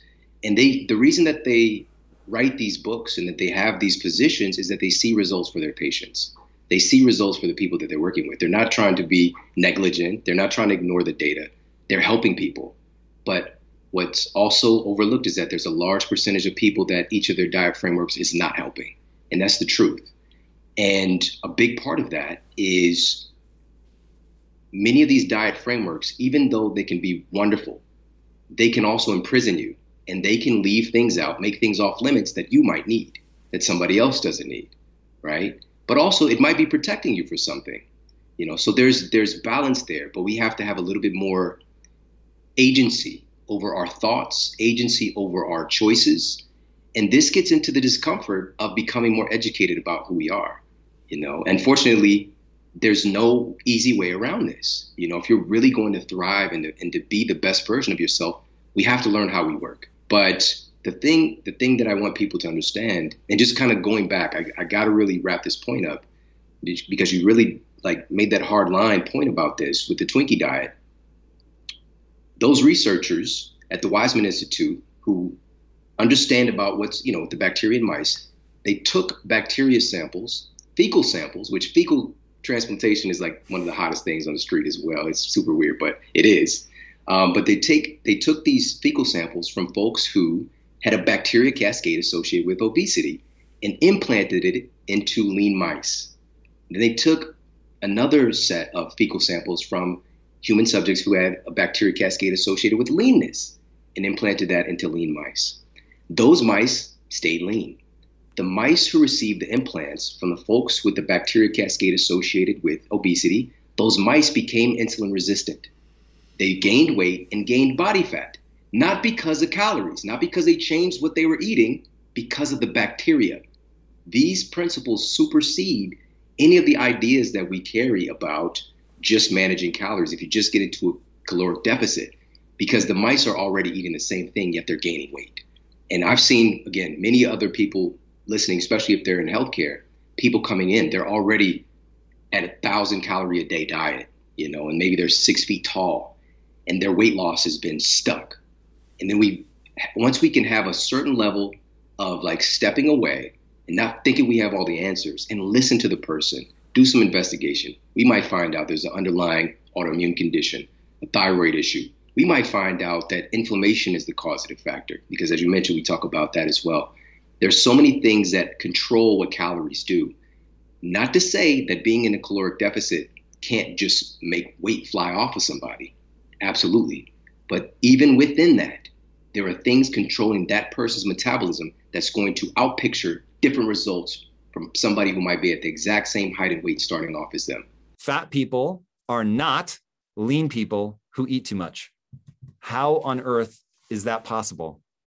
Okay, so let me start with one thing. In using the words fat people in the book, I am speaking as they did 50, 60 years ago, knowingly. Typically, I would have said people who suffer from obesity are not people who eat too much. So I just want to point out that the social unacceptability of the language was on purpose to make a point. And in the book, it feels completely contextual. Okay. So, you know, we've grown up with this belief system that people get fat because they eat too much. That's what we've been taught. If you gain weight easily, if you're someone who fattens easily, and other term I knowingly sort of co-opt from 1950s diet books. You are supposed to get that way, not because your body gains fat easily or your body gains weight easily, just like somebody who's, you know, my 12-year-old son, soon to be 13, plays AAU basketball, and there are kids who gain height easily and kids who don't, particularly at 12. So he's 5'5", and he wishes he was 5'10", and he'll never get there. That's not determined by how much he eats or exercises. That's biological. So the alternative hypothesis, those of us who get fat easily, simply our bodies want to store calories as fat. So some people's bodies don't, some people's bodies do. And the problem with thinking that those of us who do get that way merely because we eat too much is, and the advice you give them is to eat less and exercise more, which doesn't fix the problem. The body's still trying to accumulate fat, or it's still trying to, technical term is partition the calories it takes in into fat. All right. I think we need to dive deeply into that, because that moment there is where all the conflict is. So talk to me about the energy balance equation and how it could be possible. And you talk about the mouse study in the book, which was fascinating. I'd never heard that before, but talk to me about how the energy balance equation isn't the only thing that matters. It just seems impossible for a lot of people that it isn't a simple equation of, if I put in 2000 calories and I don't burn 2000 calories, I am obviously going to gain weight.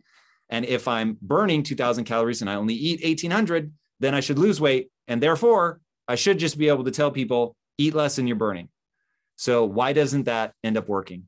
Okay, so that energy balance equation, which is the first law of thermodynamics, that energy is conserved. And again, occasionally since the 1930s, and then it accelerates in the 1960s in the history, you start seeing people rely on thermodynamics as the explanation for obesity. So the idea is you've got delta E, the change in energy in a system is equal to the energy in minus the energy out. That's what the law of thermodynamics tells us, and it basically just says energy is conserved. So if a system is getting more energetic, it's got to take in more energy than it expends. If the system's getting less energetic, it means that it's letting energy out. The energy isn't magically appearing or disappearing.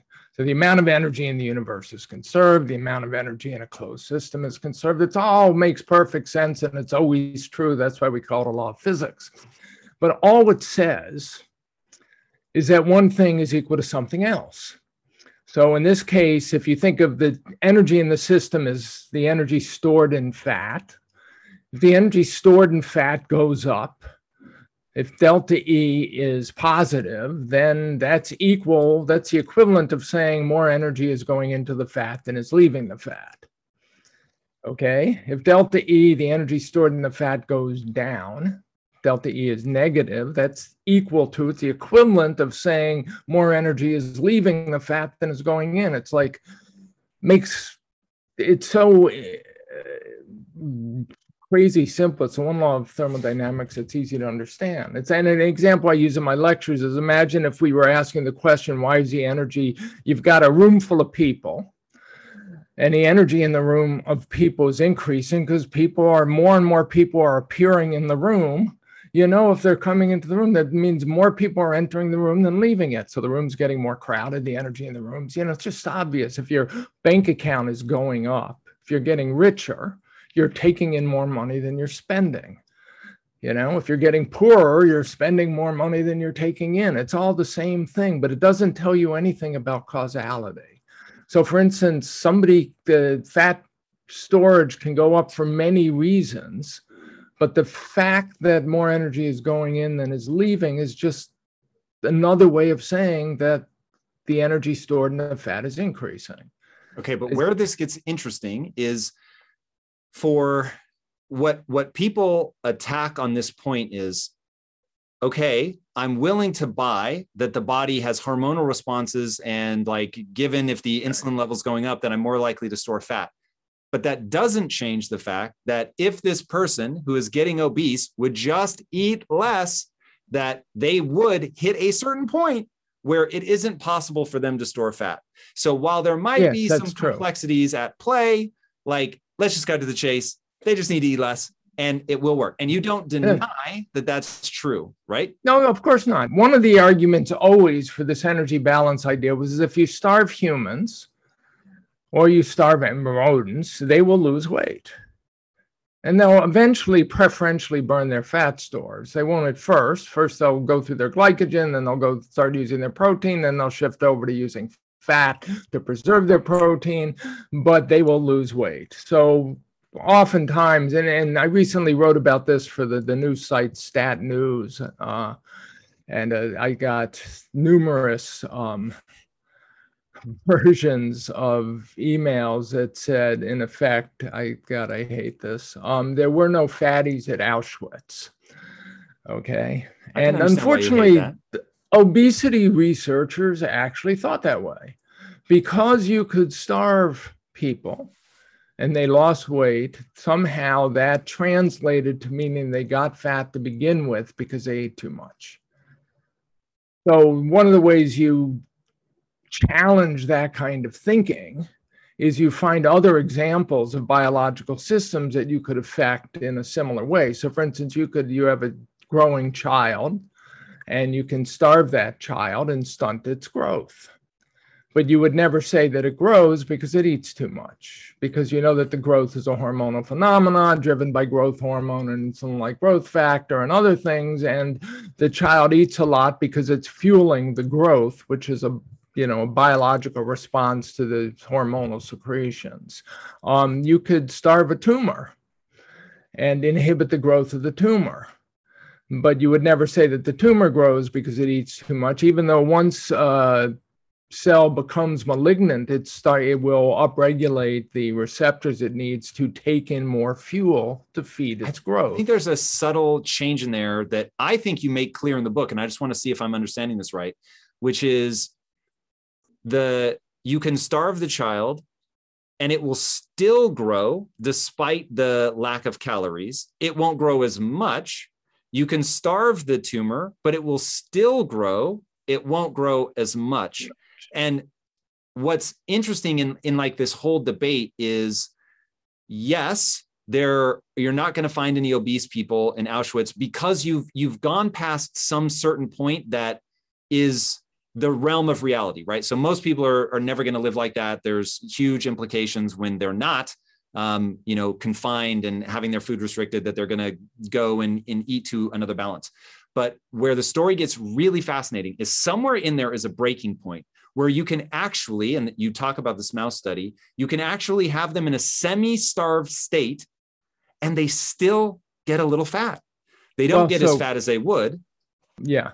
That's not a mouse study. I do use examples of specific mice studies, but it is effectively every mouse study. So you have any animal model of obesity, and the most famous two were where you lesion a part of the brain called the ventromedial hypothalamus, and then these leptin deficient animals, OB animals, and in those cases you can literally semi-starve the animal. So then what that means is you measure the amount of food that a lean animal will eat, and then you feed this, for instance, the leptin deficient animal, only half of that. Okay. So half of what a lean animal would eat. So we should be more or less in starvation mode. You should be in starvation mode. And yet, as the animal grows up, it accumulates a massive amount of excess fat anyway. So that animal will grow up to be obese. It'll be smaller than the lean animal. It'll weigh less, but most of its calories it'll have stored a significant amount of calories as excess fat, because that's what its body is trying to do. And the point is, in every animal model of experiment, you can, if not half starve animals, you can calorie restrict them. You can only feed them as much as a lean animal, and the animal will get fatter anyway. It may or may not get as fat as it would if it got to eat ad libitum, but it will get excess fat anyway. And in some cases will be definitively obese, as with these OB mice or the VMH lesioned animals. What that tells you, what it should have told the researchers who began doing these studies around 1940, is that the animals have whatever the defect is, it's trying to make the animal store calories as fat, or the fat tissue is now wired to take up fat and not to let it go. And instead, people just assume that somehow these animals were eating less, or they were more efficient, so they were still in energy imbalance. They tried to hold on to their paradigm rather than just simply say, look, these animals are clearly storing calories as fat even when half starved. Humans say they do that all the time. Okay. So that's always been the idea was people, obese people said, yeah, sure, I can lose a little weight by eating less, but I'm hungry all the time. And eventually the weight comes back. And in fact, there are trials done, there are famous starvation studies done by Ancel Keys at the University of Minnesota, where he starved conscientious objectors wanted to get 25% of their weight off. And they lost significant weight in the first 6 weeks. I forget the numbers at the moment. Then they lost a little less weight. And then eventually their weight loss stopped. They were hungry all the time. They thought about food all the time. They were exhausted all the time. Their hair fell out. Their sex drives went away. They were miserable. And then when they started refeeding them at the end of the trials, they put fat back on at extraordinary speeds. At rates that were different than the caloric intake would predict? Would predict at rates. So you would predict a certain amount of weight gain, but instead it's just sort of extraordinarily quick weight gain, and they all ended up fatter than they started. And people looking at that study would say, well, you took them off, you let them eat whatever they wanted. Of course, they're overeating the calories. They're in this massive surplus. And they're just putting it on as fat. There's no contradiction there in the energy balance. Well, when you have competing paradigms, there's often no contradictions. The paradigms tend, and by paradigms, I mean, the literal understanding of a paradigm. So you have a whole way of thinking about the problem. And you tend to ask different questions. So another way to look at this is just to ask different questions. It's sure if we starve an obese person, they'll lose weight. If we starve a lean person, they'll lose weight also, okay? So the question is then, when you refeed them, why do they go back to being obese? When you allow them to refeed, why do they go back to being obese? For the obese person, the lean person only goes back to being maybe a little fatter than they used to be. But the other issue is, why is it you have to starve the obese person to make them lean? Where the lean person can eat as much as they want and remain lean for the most part. And as people's argument, though, that lean person isn't eating as much as they want, they've got more control, or they're doing more exercise, or maybe some are generous and say their hypothalamus has turned up the thermostat and they're, burning some of these calories by kicking off body heat or something like that. Yeah, and all of that's possible. But now you've got a whole variety of hypotheses you could test. So one of the things, one of my problems with the research community in general is they never bothered to test their hypotheses once they embrace them. So that's, at the end, if you remember at the end of Good Calories, Bad Calories, in the epilogue, it was the first time my editor really let me say what I thought. And I went off on the absolute failure of this nutrition obesity research community to do reasonable science, because even if when confronted with a viable hypothesis, so what scientists do is they test their hypotheses rigorously before they believe them to be true. And that didn't happen in this field. So the alternative is, it's quite possible that, the people who remain lean just consciously eat to moderation. Or one of the things they believe they are smart enough to see when they're getting heavy, so then they eat less. But then you could ask the question, how do animals do it? Okay, because animals seem to eat as much as they want. Certainly, you look at the deer that, are so copious in New England, you get a lot of food available, you get more deer. You don't get fatter deer, and you don't get obese deer, and they seem to eat all the time. And they're only physically active when they have to be. They're not going out jogging or running an extra mile. I had these experiences in reporting Good Calories, Bad Calories. One of my favorite was, I was interviewing this New Zealand epidemiologist who Michael Pollan had talked about in his book, In Defense of Food. And she had done these studies with Aborigines, actually in Australia, Aboriginal populations who were living in urban areas. So they had relatively high rates of obesity and diabetes and hypertension. And she moved them back to the bush, and they lived like their ancestors did, and some of their populations still were, and they all got much healthier. And she said in the bush, they couldn't overeat. And then she told me the story of them killing a kangaroo the day before and eating 6 pounds of meat each. And I said, you're going to have to define overeating to me, because these people are eating 6 pounds of kangaroo meat one day.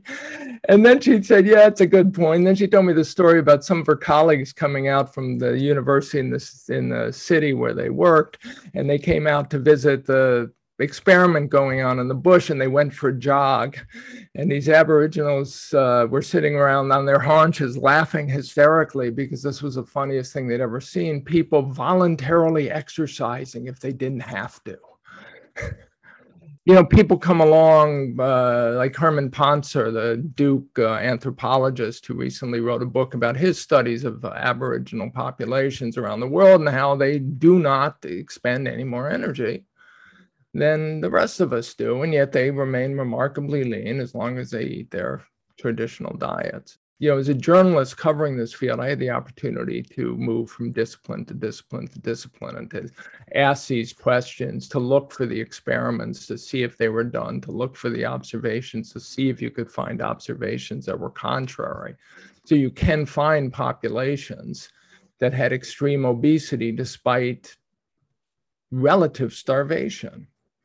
Okay, before we go any farther, I think, especially because I want to deal with Herman Pontzer, who I've had on the show, and I want to get your hypothesis about what is going on.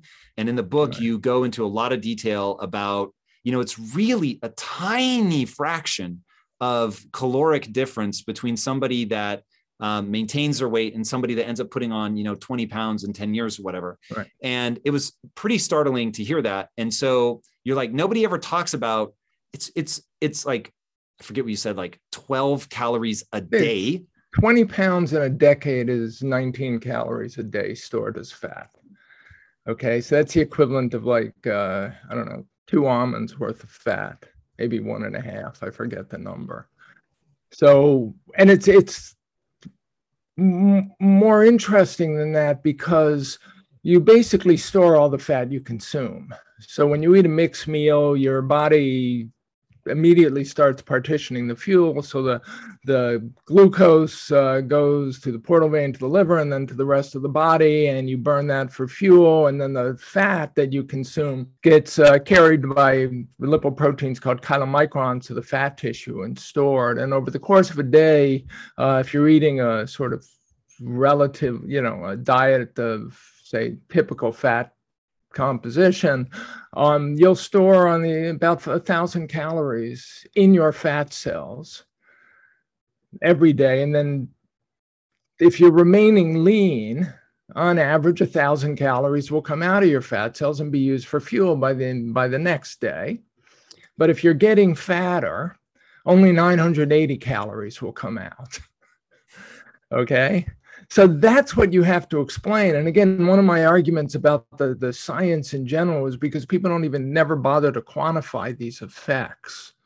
And because they don't actually study, the people who study obesity and hunger don't actually pay attention to the science of fat metabolism and fat storage. They're unaware of these numbers. Some are, some they're getting more aware, as people like me have been hammering on them.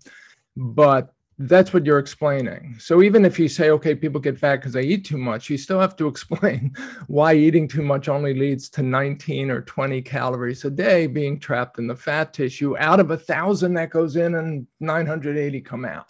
You know, it's a real, just to say it in like super layman's terms, it is this really tiny amount that no one is going to be conscious of doing. That would be extraordinarily easy if getting obese over a 10-year period were really the difference between eating or not eating 2 almonds. Like, you know, it's pretty hard to believe that somebody would be incapable of doing that. So well, that's the other thing. So if you're telling them to eat less, what's the issue? Especially, you know, we all imagine, okay, well, somebody is obese, they're 40, 50, 100 pounds overweight. You could imagine how hard it is to get that back down to normal. But as we're getting fatter, we're getting fatter at this rate of 20 or 40 calories a day. I have a friend I use as an example in the book, who by the time he was 18 weighed 400 pounds. Whoa. It's about 6'3". So he was, you know, if he had been 220 pounds lighter, he would have had a healthy BMI. And you figure out that 220 pounds over 18 years is about the equivalent of 100 calories a day stored as fat. Okay. So he was storing 100 calories of fat a day that his lean friends were not. If you could stop that, I mean, he was miserable. You know, this kid was tormented. Because he was trying to get lean. There were two reasons. He was miserable because he was trying to get lean. So he was hungry his whole life. And he was being bullied and ridiculed for not being lean. Mm. So the extraordinary social burden of this disease, on top of this idea that you're trying to eat less your whole life, so you're hungry your whole life, on top of the idea that you should be out there exercising. So it's like, you know, I don't know if you've ever watched a gym class of like 10-year-olds run around the track, but you could separate, they separate out basically by body fat content. So in the front, you have the short, very lean ones who look like Kenyans, but they're 10 years old and they're flying around the track and their feet are barely touching the ground. At the back, you've got the poor obese kids who are, you know, every step is painful. And the idea is if those obese kids are being ridiculed, right, because they're running slowly, they seem miserable, they're not flying, and they're sitting there thinking, why can't I fly around the track like these other kids? What's wrong with me? You know, but the point is that you're talking 100 calories a day. That's, you know, don't eat that egg. How do you think about lifestyle? Like, what's the right way to go about it? Yeah. What do we have the occasional Twinkie? How do you approach it? And maybe this is just the way I'm wired. I just wish we would take turn the temperature down on this stuff a little bit. The emotional temperature on this stuff down. One of the great gifts of my career, being an anthropologist, is that it is my job to keep eyes open and look across cultures and look across human experience and see that diversity and understand all of it as pretty normal, right?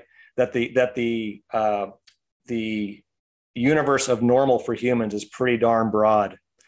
And so I get nervous and I just am skeptical about anybody who's trying to sell you a very narrow view of what normal should be or what healthy should be.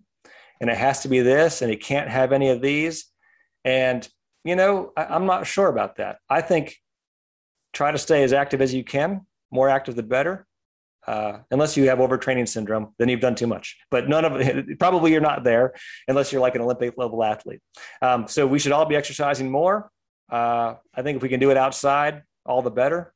I think, you know, some people are going to find diet-wise that a really strict diet works great for them because that works for the way that they're wired. And can you define strict? Because I know people are going to want to hear what they should be eating. I just mean a diet that has a lot of bright line rules.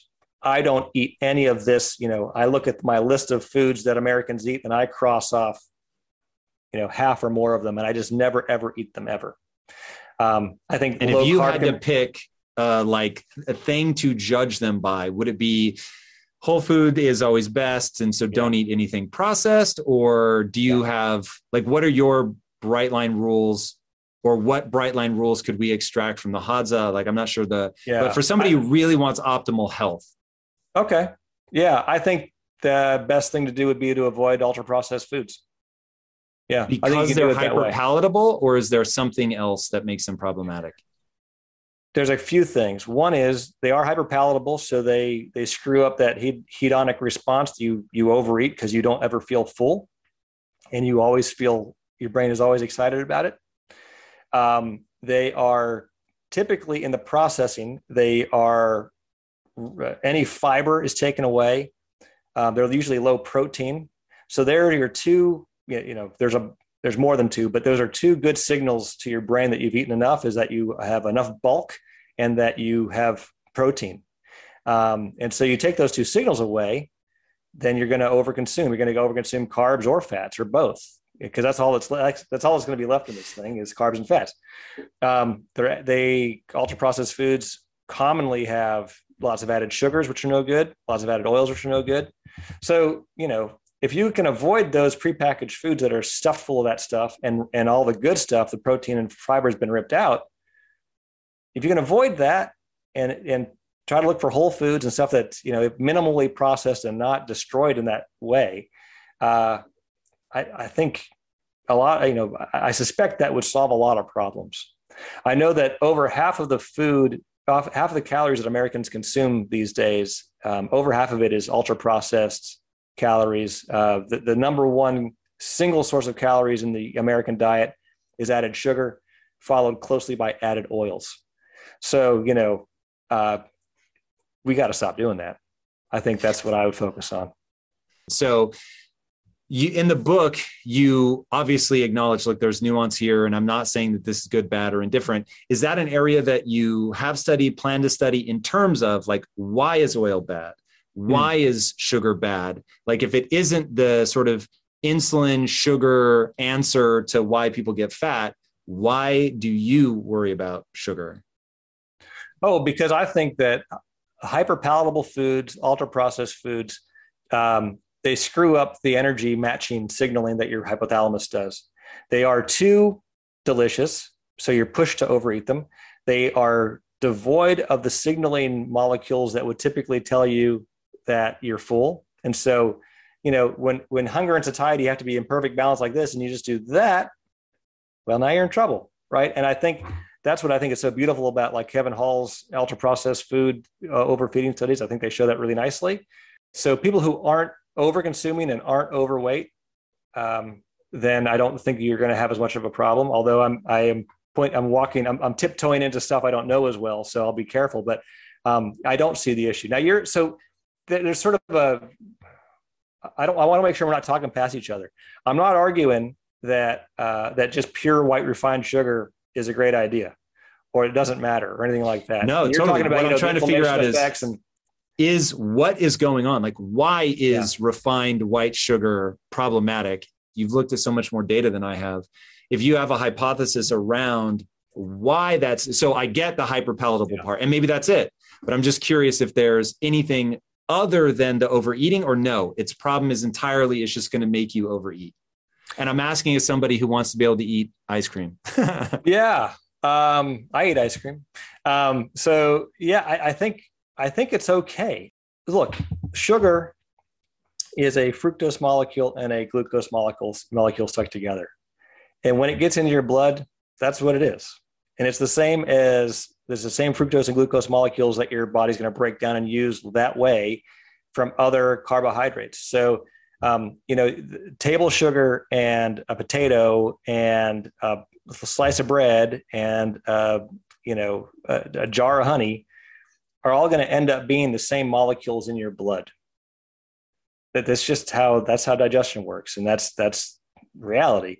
Now, you know, if you have white refined sugar without any fiber to sort of help slow down the digestion of it and to signal that you're full, then yeah, okay, by itself, that's a problem. But I think it's not because the glucose in your blood knows it came from white refined sugar. You know what I'm saying? Mm-hmm. I don't think there's any memory that, oh, I came from something bad, so now I'm going to be worse than I would be if I came from a good source, right? So I do think it comes down to matching your energy needs with what you eat. And I think villainizing particular kinds of nutrients doesn't help. I don't know if that answers your question. No, it does. It's, you know, this is such a fascinating topic to me because I start thinking about it in terms of, okay, what's going on? Yeah. I step back and I look at the American population and I say, even from the time I was a kid, so my family, I grew up in a morbidly obese family. And I remember thinking about it as a kid, like my family's fat, and like other families are not. And now it's like, my family's completely normal. Like it is so common. And that's in like, you know, I'm only 45. So it's like not in exactly, you know, hundreds of years. Yeah. So in that amount of time, it's become like so widespread. So you start asking, okay, what's going on here? Yeah. Overconsumption. Like I'm perfectly happy with the idea that, look, ultimately this is a caloric imbalance for that individual person. But I think that just as you've been very even-handed about, that there are also secondary consequences that beg questions. But the reason that I'm not yet full, and look, I fully acknowledge this is largely ignorance, but I'm not fully convinced yet that there isn't something going on with carbohydrates because I think about things like, okay, if insulin is damaging cells, And there are certain things that, like, if I eat a sugar, a white refined sugar, this would be my hypothesis on why white refined sugar, for instance, is worse than honey, that there's something in honey that's slowing its absorption or something, so that even though once it hits my bloodstream, it's the same. But if a white refined sugar doesn't have any of those things around it to slow its absorption, it gets into my bloodstream. Now things like my muscles uptaking that sugar or my liver having stores that it can fill with that.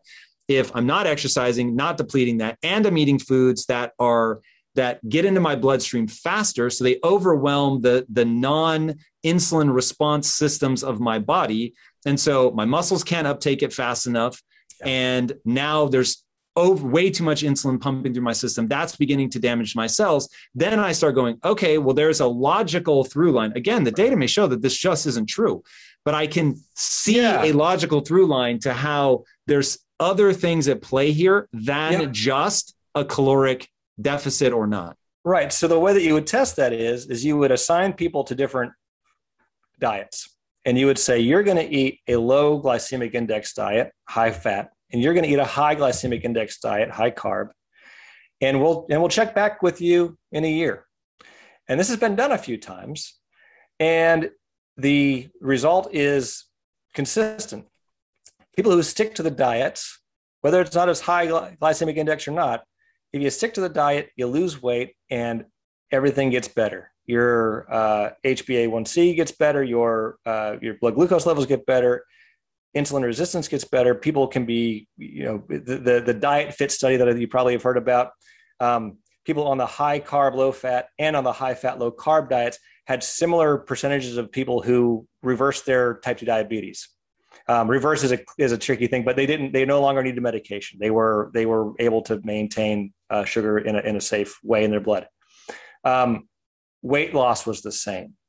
And so when you lose weight, this is why I tend to focus on weight first and the secondary stuff second. If you're overweight and you lose the weight, those measures all get better. No matter what. So if you eat the Twinkie diet but lose weight, you're still going to be better off. Yeah, that's right. And you probably still shouldn't eat the Twinkie diet. I'm not recommending that. But you'll be better off eating the Twinkie diet and losing the weight than eating some other diet.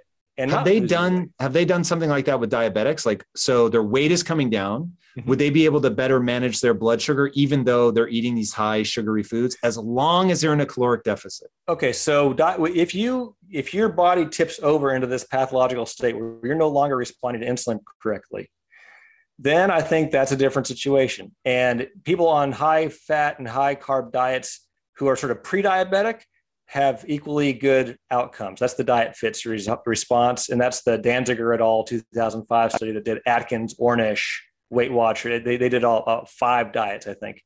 So there are these diet, there are those.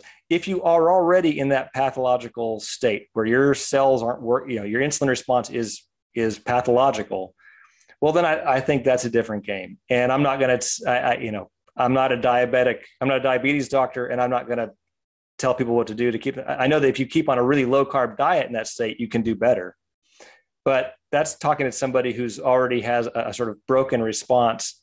And I hesitate to take that as particularly instructive about what happens to people who have normal response.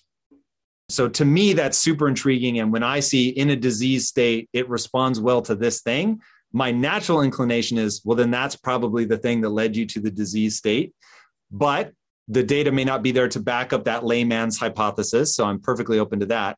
Yeah. Let me ask you, what would be your fantasy test to run if you could lock people in a room and they only ate what you gave them? Like, what is the one question where you're like, if we could answer this, we'd really know about health? Oh, I know about dietary health, then that's easy. You do the study that Kevin Hall would love to do. And so maybe if somebody's listening and they want to fund Kevin Hall for this, he's already set up to do it.